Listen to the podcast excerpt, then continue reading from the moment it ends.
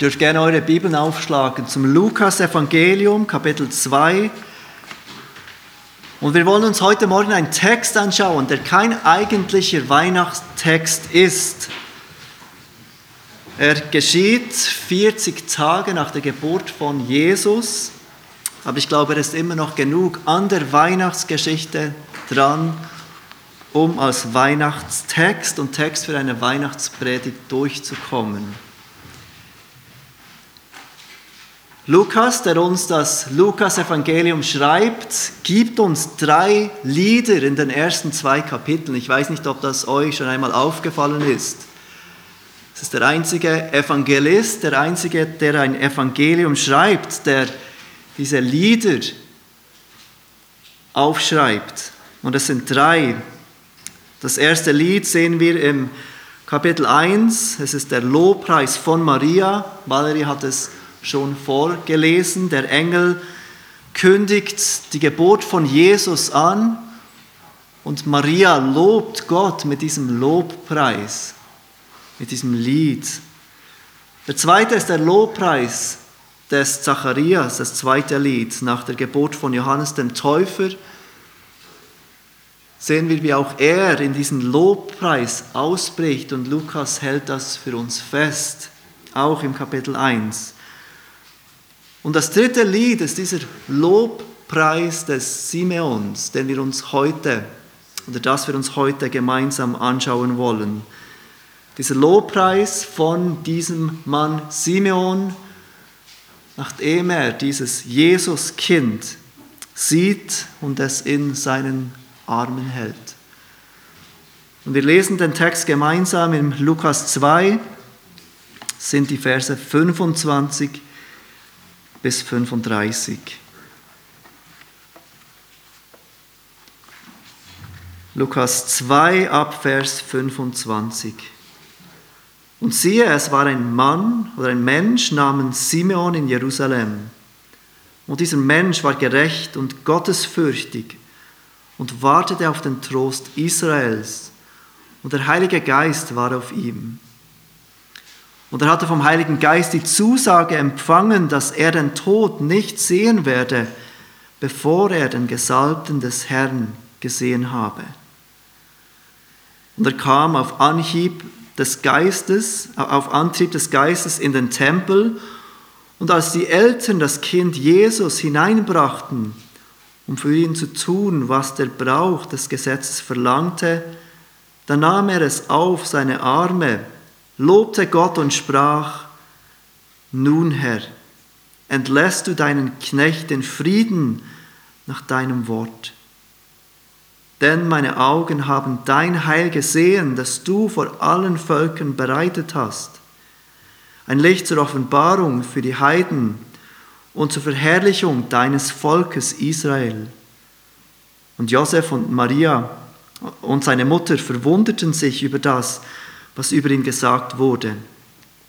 Und Simeon er segnete sie und sprach zu Maria, seiner Mutter, siehe, dieser ist Gesetz zum Fall und zum Auferstehen vieler in Israel und zu einem Zeichen, dem widersprochen wird. Aber auch dir selbst wird ein Schwert durch die Seele dringen, damit aus vielen Herzen die Gedanken geoffenbart werden.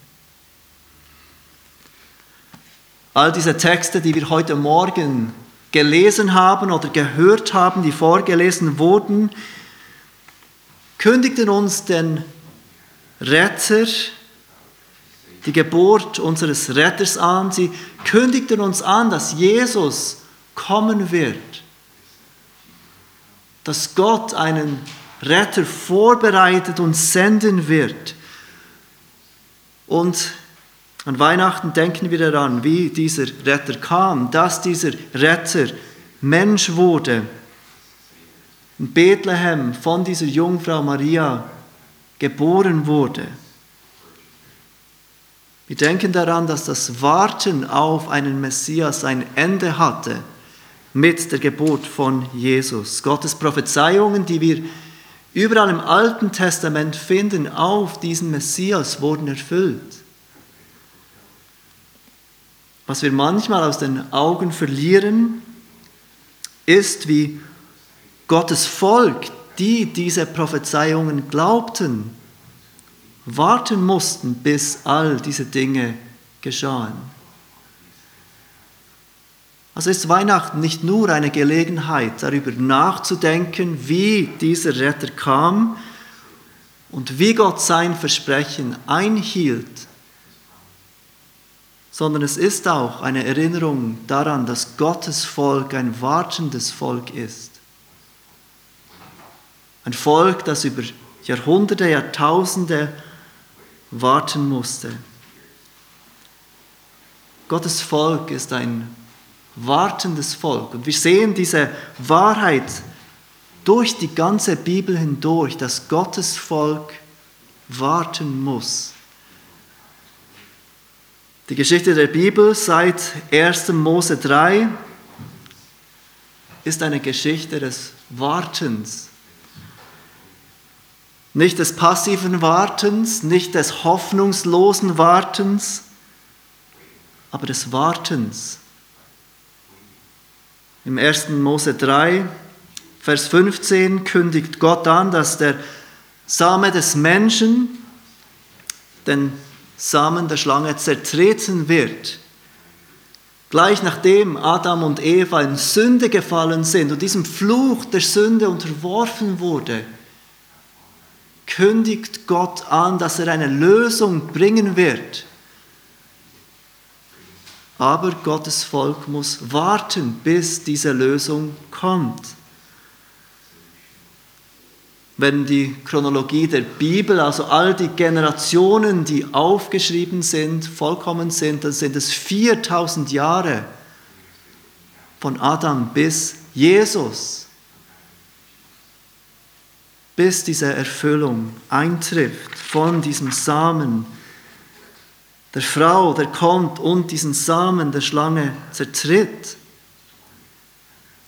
bis dieses Versprechen erfüllt wird von diesem Nachkommen der Frau, Jesus Christus, den diesem Fluch ein Ende bereiten wird, der durch die Sünde und durch diese Verführung der Schlange kam. Aber auch nachdem Jesus kam, sein Leben hingab, auferstand, ist Gottes Volk ein Volk, das warten muss. Im Jakobus 5, Vers 7 ruft uns der Bruder, der leibliche Bruder von Jesus auf, so wartet nun geduldig, Brüder, bis zur Wiederkunft des Herrn. Das Warten geht auch für uns weiter. Obwohl Jesus kam, in seinem ersten Kommen, warten auch wir, Gottes Volk des neuen Bundes, immer noch. Auch wir sind ein Volk des Wartens.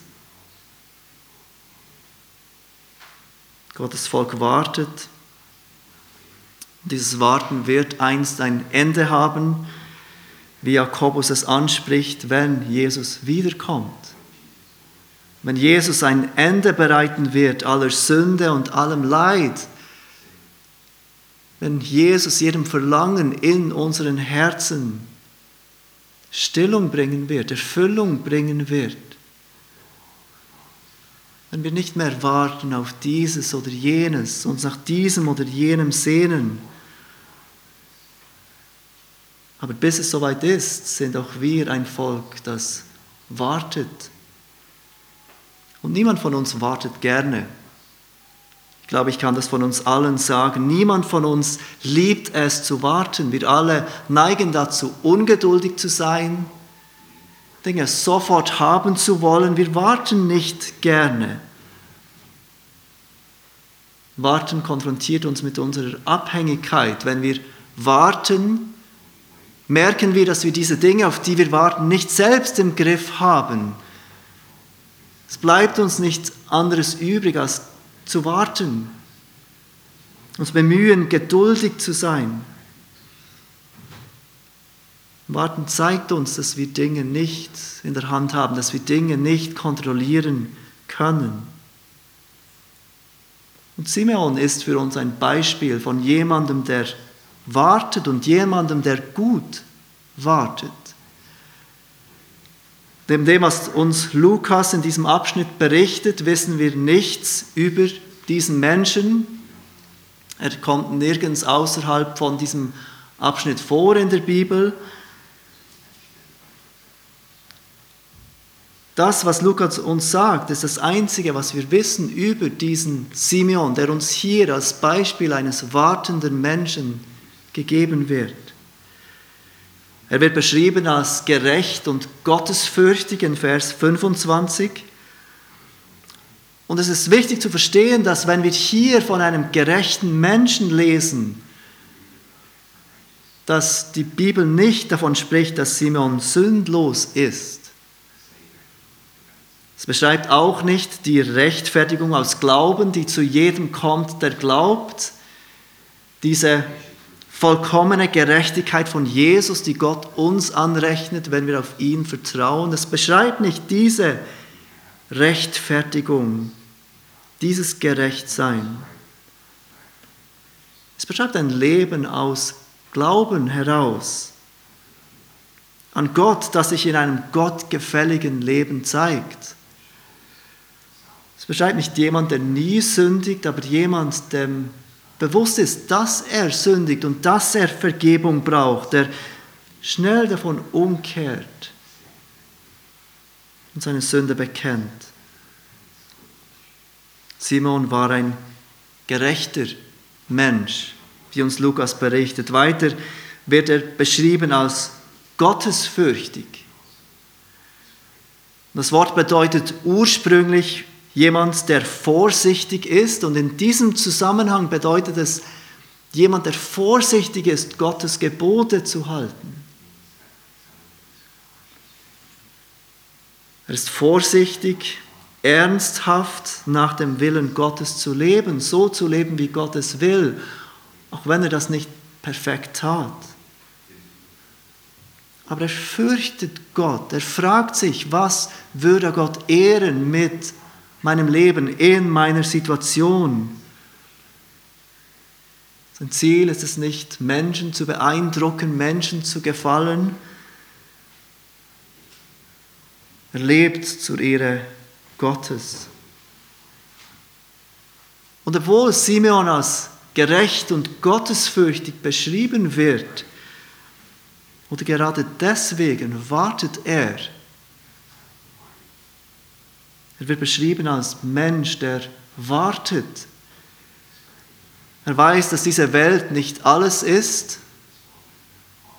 Er sucht seine Zufriedenheit nicht in dem, was schon da ist und dem, was diese Welt gibt. Er sucht seinen Trost nicht in dem, was vor Augen ist und was er sieht. Er sehnt sich nach mehr. Und er wartet auf diesen Trost, der allein durch Gott kommen kann. Diesen Trost Israels, wie er es nennt. Und bemerkt am Ende von Vers 25, wie Lukas uns beschreibt, und der Heilige Geist war auf ihm. Und das ist bevor Jesus starb, auferstand und verherrlicht wurde und den Heiligen Geist sandte. Der Heilige Geist war schon da, auch mit den Menschen, mit seinem Volk des alten Bundes.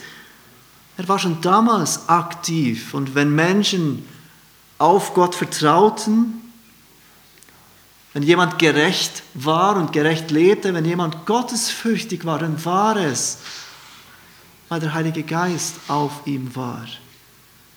Nicht aus seiner eigenen Kraft, nicht aus Werken des Gesetzes.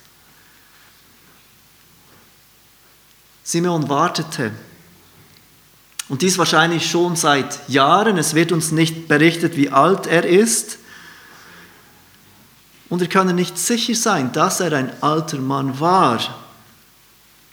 Aber im Vers 25 erfahren wir, dass Simeon die Verheißung erhalten hatte, dass er den Tod nicht sehen werde, bevor er den Gesalbten des Herrn gesehen habe. Und nachdem er Jesus auf seine Arme nahm und, und ähm, ihn hält und als dieses Heil Gottes erkennt, sagt er im Vers 29, nun Herr, entlässt du deinen Knecht in Frieden nach deinem Wort, denn meine Augen haben dein Heil gesehen. Es hört sich nach jemand an, der schon eine gewisse Zeit wartete, der sein Leben schon gelebt hat und jetzt bereit ist zu sterben, weil er endlich dieses Heil sehen durfte, nachdem er sein ganzes Leben trachtete. Diesen Moment, auf den er sein ganzes Leben wartete und jetzt ist er da und er ist bereit zu gehen.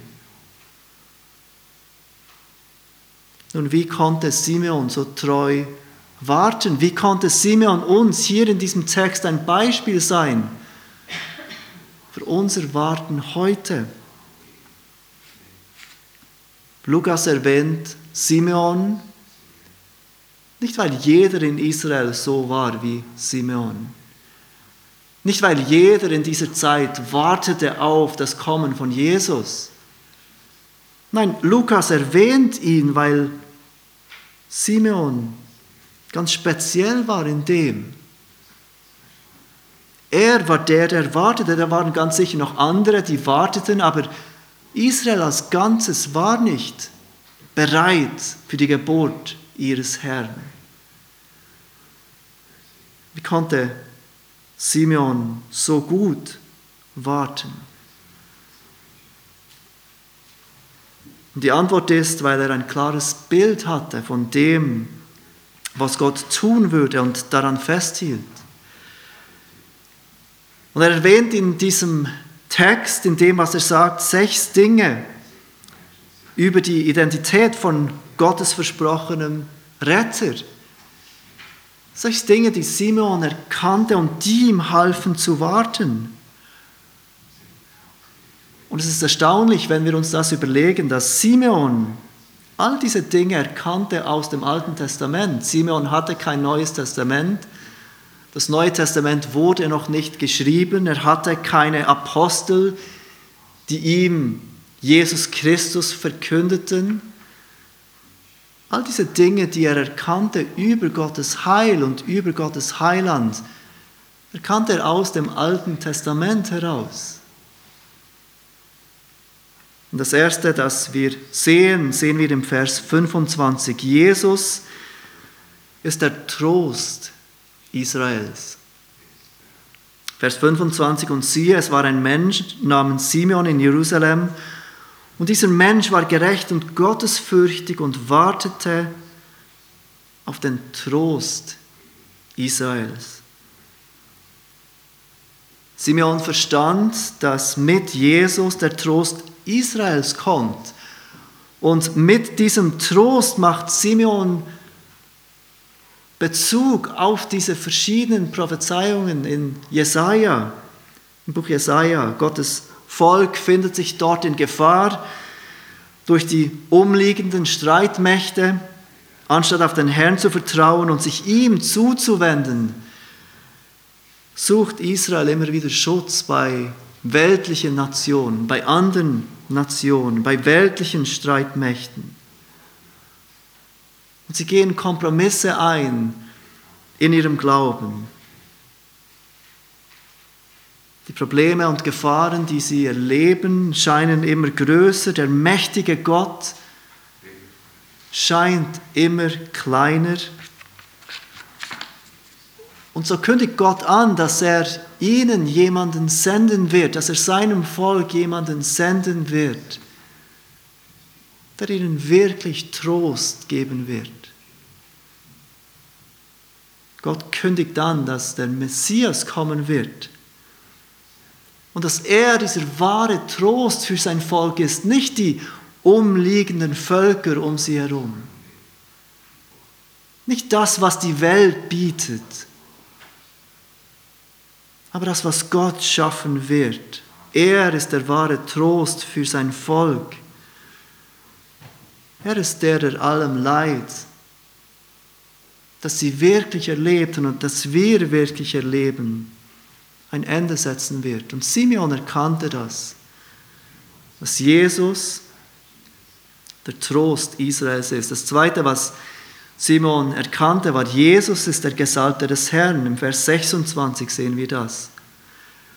Und er hatte vom Heiligen Geist die Zusage empfangen, dass er den Tod nicht sehen werde, bevor er den Gesalbten des Herrn gesehen habe. Simon verstand, dass Jesus der Gesalbte des Herrn ist. Simon verstand schon in diesem Moment, auch wenn er nur dieses Kind sah, dass dieses Kind der Gesalbte des Herrn ist. Er verstand etwas, das Israel als Ganzes nicht erkannte, auch als sie seine Wunderkräfte sahen, seine Worte hörten. Und Simeon reicht es, dieses Kind zu sehen. Und ihm ist bewusst, dies ist der Gesalbte des Herrn. Das Wort Gesalbter übersetzt in der Schlachterversion das griechische Wort Christus. Dieses Wort ist das griechische Wort für Messias. Im Alten Testament wurden Könige gesalbt. Und der Messias, der Christus oder der Gesalbte sind alles Ausdrücke, die beschreiben, dass er der von Gott auserwählte und eingesetzte König ist. Und Simeon verstand dies. Und wir müssen uns dies einmal vorstellen. Simeon verstand dies, währenddem er dieses kleine 40-tägige Kind auf seinen Armen hielt. Und er vertraute darauf, dass dieses Kind der König ist den Gott ankündigte, überall im Alten Testament. Obwohl nicht so hilflos scheint wie ein kleines 40-tägiges Kind, obwohl nicht so zerbrechlich scheint und so unschuldig und unbedrohlich wie so ein kleines Kind. Simeon verstand dies ist er von Gott ausgewählte König, vor dem sich jeder König beugen wird. Und genau das ist, was Simeon glaubte. Jesus ist der wahre König, der gekommen ist, um sein Friedensreich aufzurichten und zu regieren.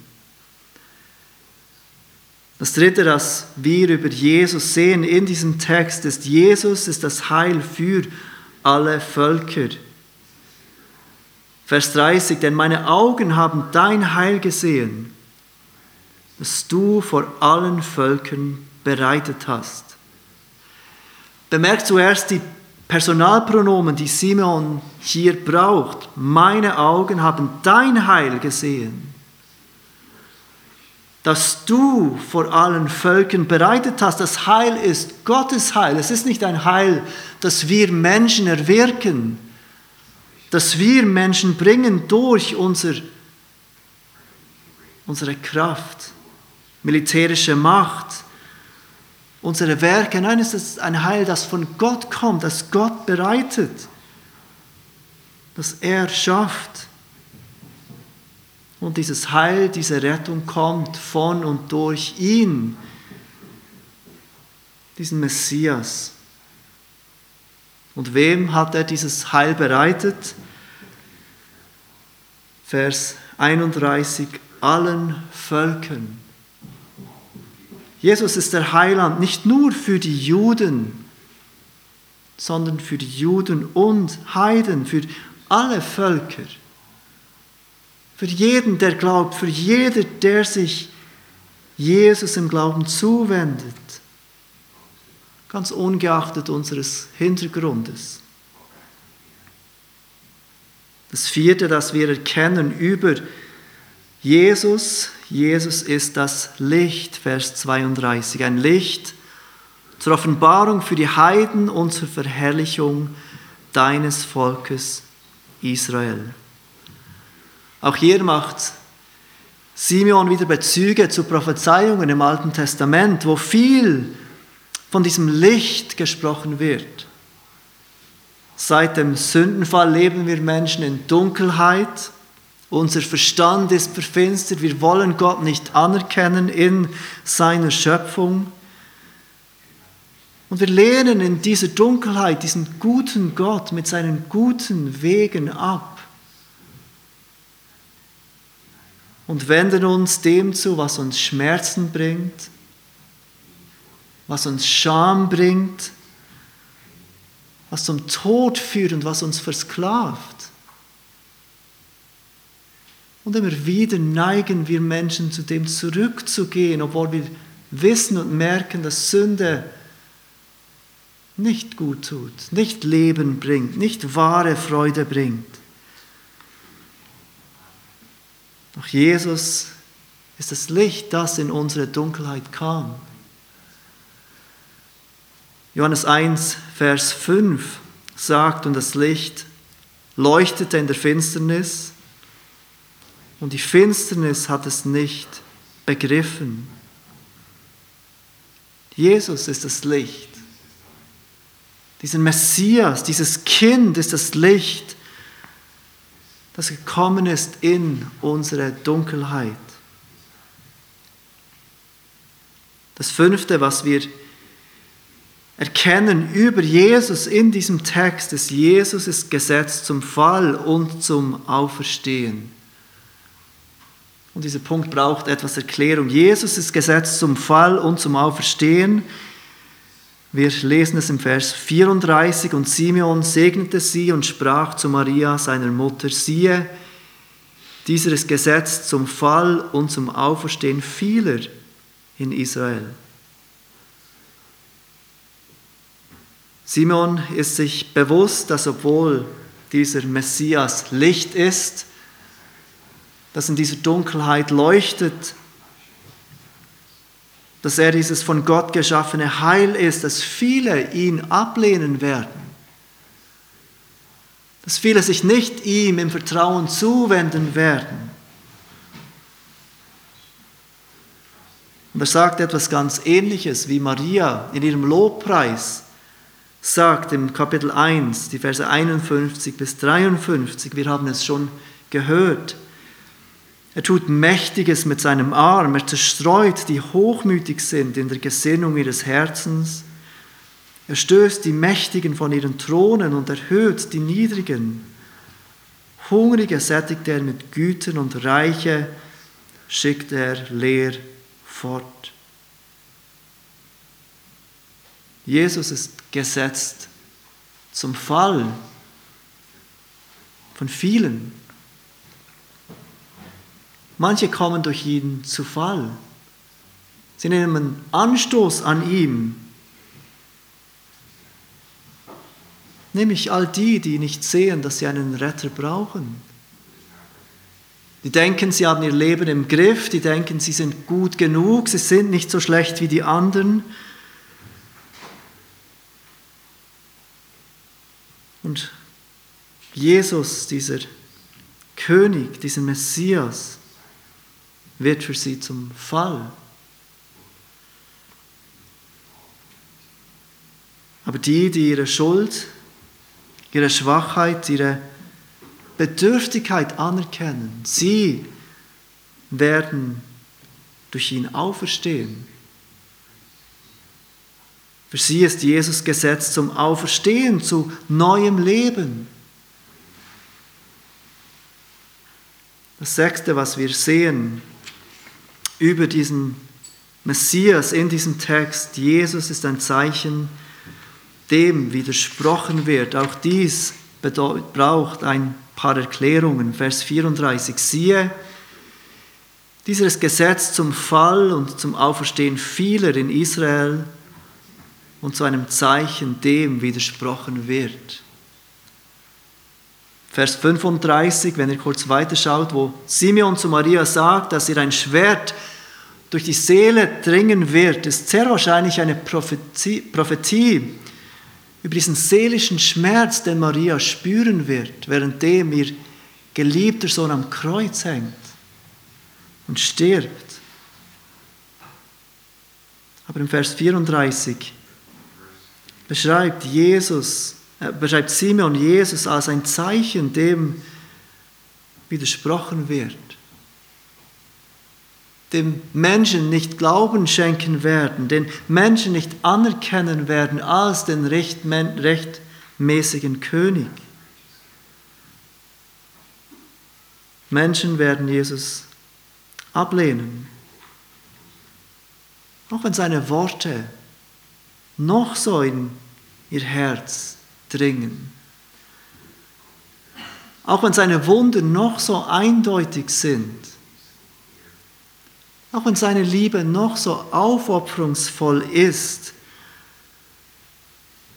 Auch wenn seine Auferstehung noch so eindeutig ist und von ihm als dem Messias zeugt, Menschen werden ihn ablehnen. Sie taten es damals und sie tun es heute. Johannes 3, Vers 19 sagt, darin aber besteht das Gericht, dass das Licht in die Welt gekommen ist und die Menschen liebten die Finsternis mehr als das Licht, denn ihre Werke waren böse. Simeon war überzeugt durch das, was das Alte Testament offenbarte, dass all diese Dinge, diese sechs Dinge, die er uns über den Messias lehrt, dieses kleine Kind, dass all diese Dinge wahr waren und auf Jesus zutrafen. Und er erwartete, dass dieser Messias kommt und dass dieser Messias so sein wird und das half ihm zu warten. Geduldig zu sein, weil er wusste, Gott wird dieses Heil bringen. Dieser Messias wird kommen.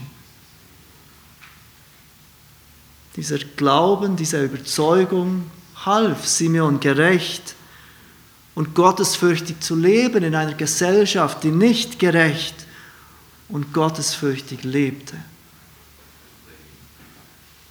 Manchmal haben wir das Gefühl, dass unsere Gesellschaft so gottlos ist. Aber es war auch schon in dieser Zeit die Norm.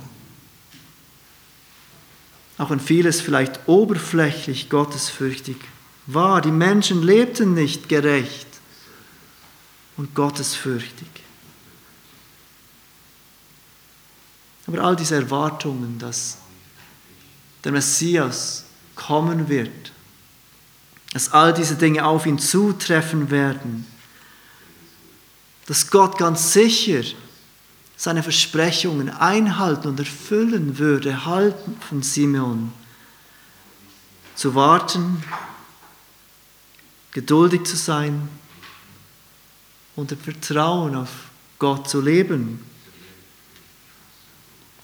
Brüder und Schwestern, wir haben heute eine viel klarere Offenbarung darüber, wer der Messias ist und was er getan hat, wie sein Reich aussieht, wie er willentlich ans Kreuz ging, wie er sein Leben hingab für jede Sünde von jedem Menschen, der einmal auf ihn vertrauen würde. Wir haben mehr Offenbarung, als es Simeon hatte damals über sein Reich Und wir wissen, dass er wiederkommen wird, um sein Reich aufzubauen und zu verwirklichen. Und all das soll uns Hoffnung geben zu warten. Zurückzublicken auf Simeon und zu sehen, Gott, auch nach all diesen Jahren und Jahrtausende, erfüllte seine Versprechen, die er damals gab. Und Jesus kam wirklich. Und wir dürfen daran denken, dass wenn er dies einhielt, dass er ganz sicher auch seine Versprechungen für das zweite Kommen von Jesus einhalten wird. Und Jesus wird wie er das erste Mal kam, auch das zweite Mal kommen, um all unserem Leiden ein Ende zu bereiten. Wenn er wiederkommt mit Posaunenschall und entscheidet über Tod und Heil, läuft die Braut voll Freude in seinen Arm und verehrt ihren Immanuel. Wenn er wiederkommt mit Posaunenschall, dann wird auch unser Warten ein Ende haben. Doch niemand von uns wartet gern. Ganz egal, worauf wir warten, ganz egal, wonach wir verlangen. Wir werden warten müssen, bis Jesus zurückkommt. Und dieses Warten fällt uns manchmal so schwer, uns Christen, dass es Christen gibt, die ganze Theologien entwickeln, die uns weismachen wollen, dass wir eigentlich gar nicht warten müssen dass das Königreich Gottes jetzt hier ist, dass jetzt alles erhältlich ist für uns. Aber die Wahrheit der Bibel ist, dass wir warten müssen, dass Gottes Volk ein wartendes Volk ist. Dass Gottes Volk des alten Bundes ein wartendes Volk war, dass Gottes Volk des neuen Bundes, wir, ein wartendes Volk sind. Seit die allerersten Eltern von dieser verbotenen Frucht aßen, bis dieser zweite Adam Jesus Christus zurückkommt, warten wir. Nicht passiv, nicht ohne Hoffnung, aber wir warten. Und wir warten in einer Welt, in der wir Bedrängnis haben. Durch unsere Sünde, durch die Sünde von anderen. Trotz all dem Schönen und Guten, das wir täglich erfahren dürfen in dieser Welt. Und wir warten in einem Leib, der zerbrochen ist, der, der dem Zerfall unterworfen ist. Einem Leib, der müde wird, der krank wird und trotz all dem Guten, das wir mit und durch unseren Leib tun dürfen in dieser Welt, wir warten auch heute auf diesen Trost Israels, den Gesalbten des Herrn, Gottes Heil und Gottes Licht. Der kam an Weihnachten, an diesem ersten Kommen, aber auf dessen zweites Kommen wir warten. Bis er nicht mehr nur durch Augen des Glaubens erfasst werden kann, sondern mit unseren Augen, bis er vor uns steht und wir ihn von Angesicht zu Angesicht sehen dürfen. Lasst uns beten.